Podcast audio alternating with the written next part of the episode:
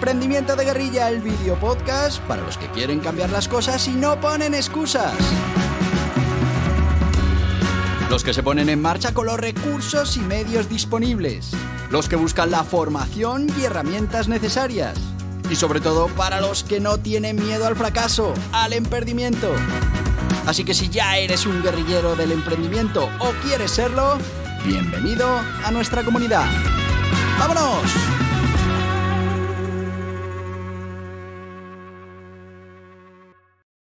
Muy buenas, guerrilleros del emprendimiento.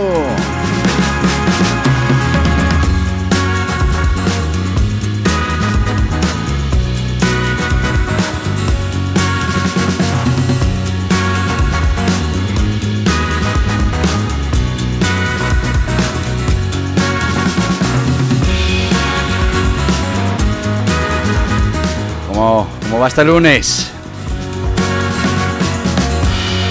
Sabéis, os lo digo mucho, que los lunes son los días que más probabilidades tenemos de que venga alguien, vamos a dejarlo ahí, y nos estropee la semana. Así que nada, cuidado y no te dejes estropear la semana.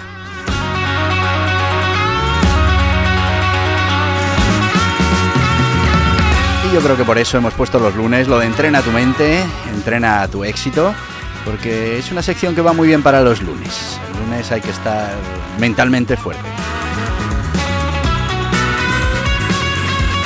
Y como sabéis, estamos repasando en esta sección todos esos métodos de calidad, de mejora continua, que bueno, no dejan de ser una de las disciplinas del dragón, esa de mejora la mejora, y que nos pueden ayudar a, bueno, pues centrarnos fundamentalmente en ir mejorando cada vez más. ¿Y por qué es tan importante asumir que tenemos que tener un plan de mejora continua o de calidad? Pues porque, bueno, las cosas cambian, eh, los procesos se van quedando anticuados y si estamos continuamente con esa mentalidad de ir avanzando, de ir eh, probando cosas nuevas, de ir mejorando cada proceso, de ir resolviendo cada cuello de botella, pues estaremos siempre en una mejor situación que antes de haber empezado estos procesos. Hoy vamos a hablar de uno de esos métodos, ya sabéis que estamos repasando todos los métodos que más o menos existen o que están documentados o que se utilizan para que bueno, pues los puedas conocer y el día de mañana puedas fabricar tu propia receta de calidad para cada uno de tus proyectos. Y bueno, pues como lo hacíamos con la gestión del tiempo, que estuvimos viendo la temporada pasada, pues eh, con la calidad y con los sistemas de mejora continua pasa exactamente lo mismo. Estos serían como recetas de cocina que vamos aprendiendo. Esto nos ayuda a familiarizarnos con las técnicas, con los ingredientes, para después poder fabricar nuestra propia receta de calidad, nuestro propio método de mejora continua. Bueno, ya sabéis que en esto del mundo empresarial, bueno, pues hay competencia y, bueno, la mayoría de las empresas están en esa búsqueda continua de la mejoración y, bueno, de la mejora, perdón, de mejoración, de la mejora y de la superación, eso sí, de sus rivales. Bueno, pues eh, una de las técnicas más eficientes que tiene además que ver con tu competencia es el benchmarking. Pero ¿qué es exactamente el benchmarking en esto de la calidad? Bueno, pues es un proceso sistemático, tiene un sistema, eh, eso es bueno, continuo, como la mejora continua, en el que una organización pues compara sus procesos, sus productos, sus servicios con los de las empresas líderes en el sector o si ya somos nosotros los líderes en el sector, con el resto de la competencia o con los líderes de otros sectores para identificar posibles mejoras y bueno, áreas en las que podríamos eh, aplicar mejores prácticas. ¿Cuál es la historia del benchmarking? Bueno, pues eh, el benchmarking tiene sus raíces en el antiguo sistema de marcado de puntos de referencia utilizado por los agrimensores. Eh, sin embargo, en el contexto empresarial, Seron Corporation es ampliamente reconocida por popularizar el concepto en la década de 1980 al enfrentar una intensa compañía con compañías japonesas, Xerox emprendió un ejercicio exhaustivo de comparación de sus operaciones con las de los competidores, eh, lo que resultó en una mejora significativa en sus procesos y en sus productos. Y muchas veces hay como cierto recelo de mirar a la competencia o porque no, es que estás copiando. No, mira, al final la competencia está ahí, hay procesos eh, que simplemente comprando el producto de la competencia eh, ya puedes ir estudiando calidades, eh, atributos, funciones y por qué no, tu producto no va a tener esas aplicaciones, esas funciones además mejoradas o ampliadas. Bueno, pues eso, mm, ya te digo, es cuestión de eh, analizar a la competencia y nunca tener ese miedo de que si estamos copiando, bueno, pues sí, estamos... Eh, es decir, para, para construir un coche alguien tuvo que inventar la rueda y no, es que le está... Mira, hay que avanzar y la mejora continua consiste en ver lo que hay, en ver lo que tienen nuestros posibles futuros eh, clientes y hacerlo todavía mejor, mejorarlo. Características de este benchmarking. Vamos a ver. Mm, primero, tenemos que enfocar el benchmarking a la mejora continua, al enfoque de mejora. Y es que al final lo que estamos buscando es esa mejora continua. Esa es la esencia del benchmarking. No se trata solo de comparar por comparar o de comparar una vez y, tomar una serie de medidas, sino que es importante identificar las oportunidades reales de mejora. Comparación con un estándar.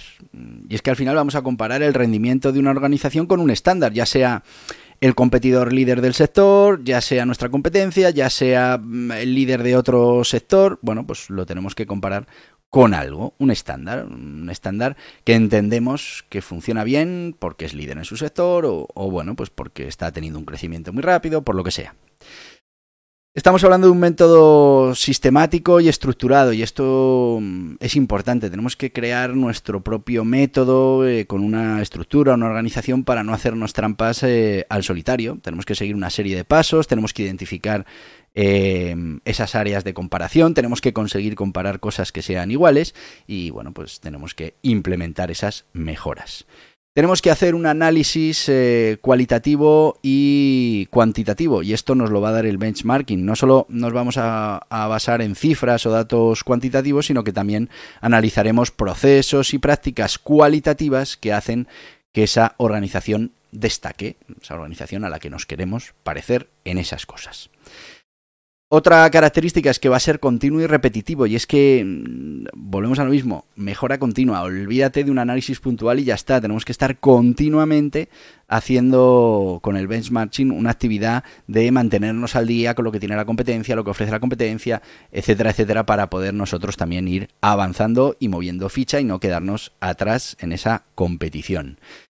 Eh, tenemos que fomentar, y esta es una de las características del benchmarking, del benchmarking, esa cultura del aprendizaje. Y es que lo que vamos a hacer es estar continuamente aprendiendo y aprendiendo de otros, por supuesto, aprendiendo de la competencia, sí, ¿por qué no? Para, bueno, pues mejorar nuestros procesos. También nos va a ofrecer esa variedad de enfoques y es que existen varios tipos de benchmarking, el competitivo, el funcional, el interno, el genérico, lo que permite al final adaptar nuestro proceso según las necesidades y el contexto de la organización. También tiene un carácter eh, colaborativo mm, y además, bueno, puede ser visto como una herramienta competitiva que lo es, pero también muchas veces se lleva a cabo con un espíritu de colaboración donde las organizaciones directamente pueden compartir abiertamente sus mejores prácticas. Adaptabilidad, bueno, pues eh, podemos, puede ser aplicado en prácticamente cualquier área de la organización, desde procesos y operaciones hasta estrategias de marketing, recursos humanos, Piénsalo en tu negocio. Mm, por ejemplo, cómo presentas tú, eh, tienes una carnicería, cómo presentas el producto final o cómo se lo entregas al cliente. Pues puedes ver la competencia o esa carnicería eh, maravillosa que te encantaría y que crees que funciona, bueno, pues mm, a ver cómo lo hacen ellos y a partir de ahí, ¿por qué no vas a poder tú ir llegando a ese a esa misma solución? Eso en cuanto, por ejemplo, sería marketing, pero también en cómo realizan los cortes, cuándo, cómo hacen el trabajo, si a primera hora van cortando, bueno, pues todas esas cosas las puedes ir eh, aprendiendo de la competencia. Otra característica importante es esa orientación externa, y es que si bien el, benchmarking se puede realizar internamente, comparando diferentes departamentos, filiales, bueno, pues eso es un poco endogámico. La, la, verdadera maestría de este sistema es que lo compares con cosas fuera de la organización. Eh, viendo qué están haciendo otros y cómo eso podrías adaptarlo o mejorarlo a tu propio sistema. Y por último, una, una característica importante y es que va a requerir un compromiso. Y es que para que esto funcione el benchmarking requiere un compromiso a nivel directivo, gerencia, organización, ya que puede implicar cambios significativos en los procesos y en las prácticas actuales. Bueno, pues como veis, estas son las características del benchmarking aplicado a esto de la calidad. Mm, es una herramienta vital en la mejora continua y en la búsqueda de la excelencia de nuestros productos, de nuestros servicios, de nuestra marca, de nuestra organización. Si entendemos y aplicamos adecuadamente estas características, las organizaciones pueden maximizar beneficios eh, los beneficios precisamente que le está ofreciendo este benchmarking, que es eh, bueno, pues poder adaptarte continuamente a, las mejores prácticas. ¿Cómo funciona? Eh, estamos ya. ¿Cómo funciona el benchmarking? Ahora cuando volvamos. Vamos ahora mismo con nuestro patrocinador, que es que en esta sección no puede ser otro que el guía burros, las ocho disciplinas del dragón, que como sabrás es el método que nosotros hemos creado, nuestro propio método, para esa mejora personal, para ese entrenamiento del éxito, que el éxito se puede entrenar, para ese entrenamiento de nuestra mente. Una de esas disciplinas habla de mejora la mejora, es esa mejora continua. Y aquí estamos hablando precisamente de métodos para la mejora continua. Así que vámonos con ese guía burro, que es una introducción al método, luego tienes mucho más material, pero en principio para, para que veas en qué consiste y cómo lo puedes utilizar, tenemos el guía burros, las ocho disciplinas del dragón. ¿Sabías que el éxito se puede entrenar? ¿Que puedes entrenar tu mente para que esté alineada con tus objetivos? Muchas personas creen en la suerte, en la casualidad, pero realmente hay un gran secreto, un gran poder. La suerte también se entrena. Así es como Borja Pascual desarrolló este método, las ocho disciplinas del dragón, que te permitirán entrenar para que la suerte te pille trabajando, con pequeñas actividades y rutinas diarias para estar siempre preparado. Las ocho disciplinas del dragón es una pequeña introducción al método, un método que bien implementado te cambiará la vida. Pasarás de esperar la suerte a generarla, de la casualidad a la probabilidad, de lo imposible a lo improbable. Ocho disciplinas que te ayudarán a transformar tu manera de afrontar la incertidumbre Mira en tu interior, mira a tu alrededor, cambia la mirada, gestiona tu riqueza, siembra continua, provoca el universo, mejora la mejora. Tigre, serpiente, conejo. En las principales librerías y en borjapascual.tv.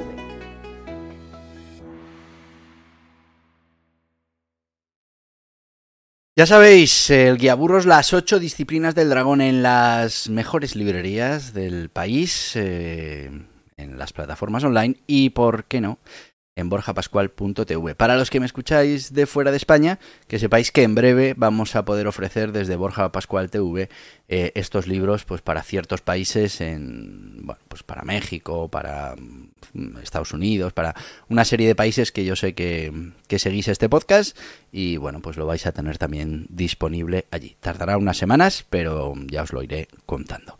Seguimos, seguimos con cómo funciona este benchmarking y bueno, importante eh, tener en cuenta que hay que primero identificar esas áreas o esos procesos específicos que queremos eh, comparar y que queremos mejorar.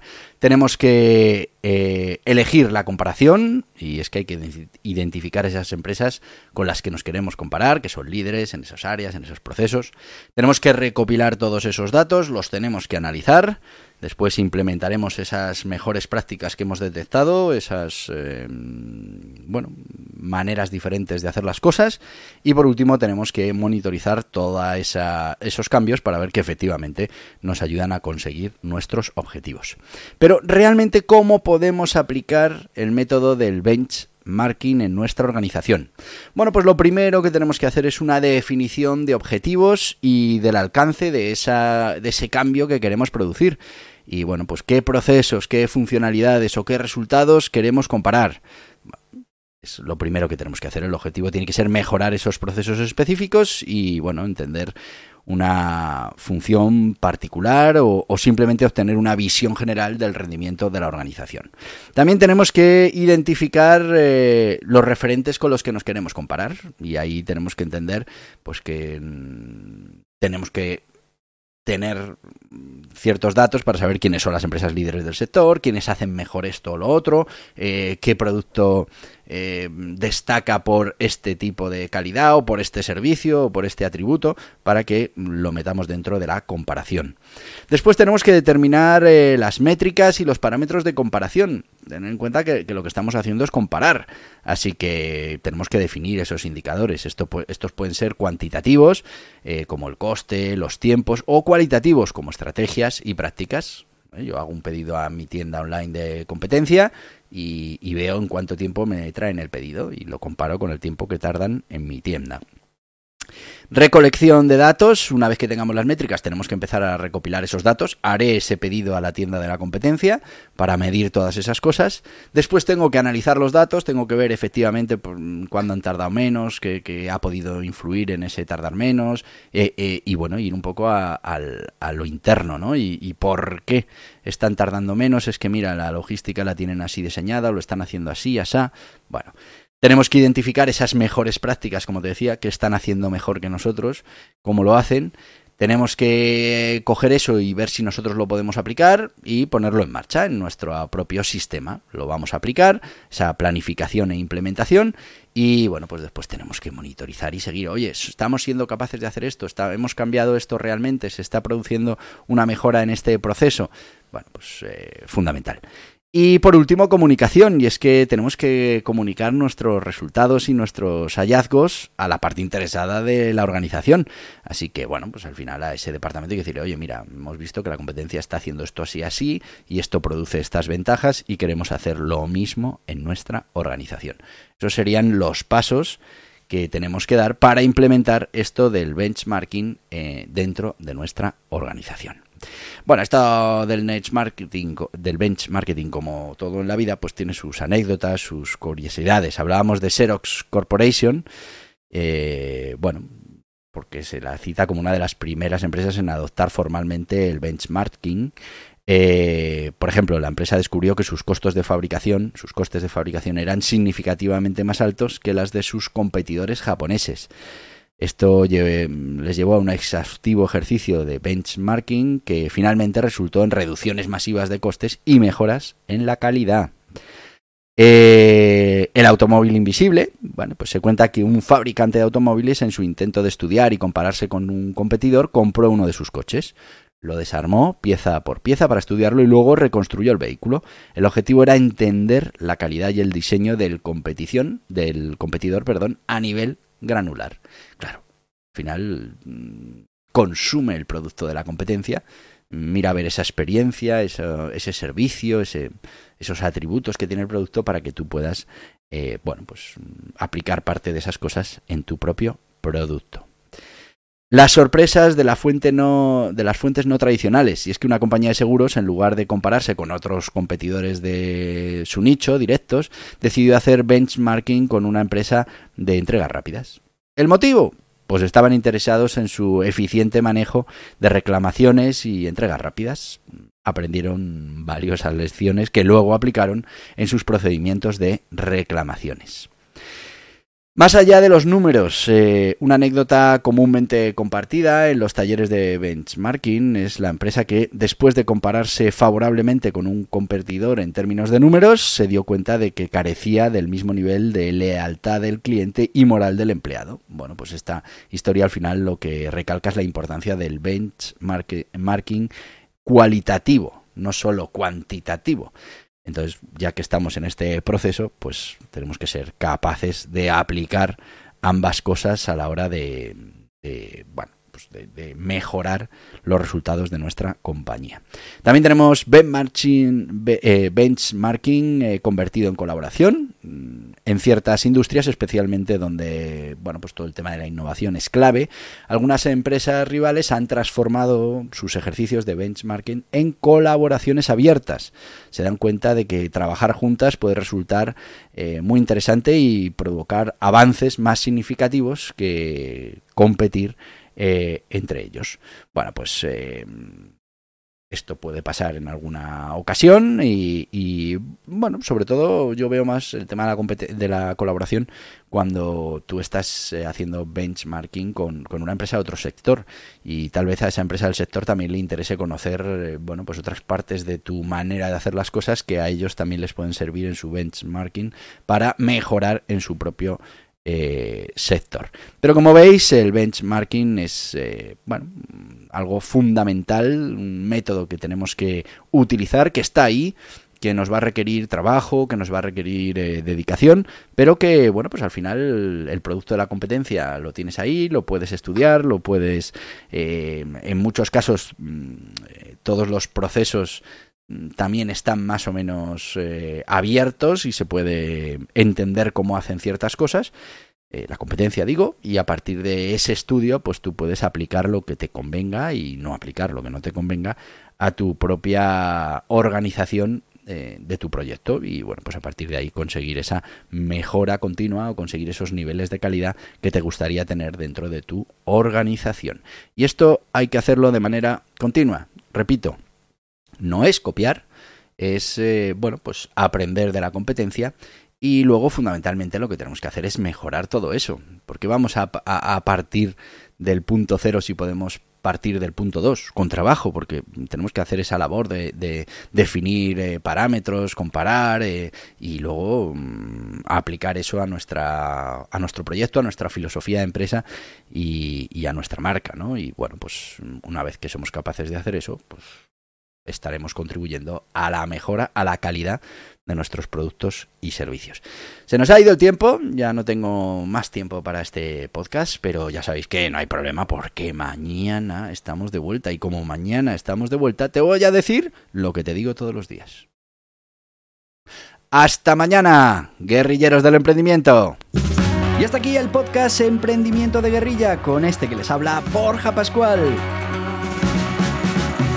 Mañana un nuevo capítulo, pero antes pedirte que te suscribas a este podcast en cualquiera de las plataformas YouTube, Evox, Anchor, Spotify, Apple Podcasts, Google Podcasts, Amazon Music.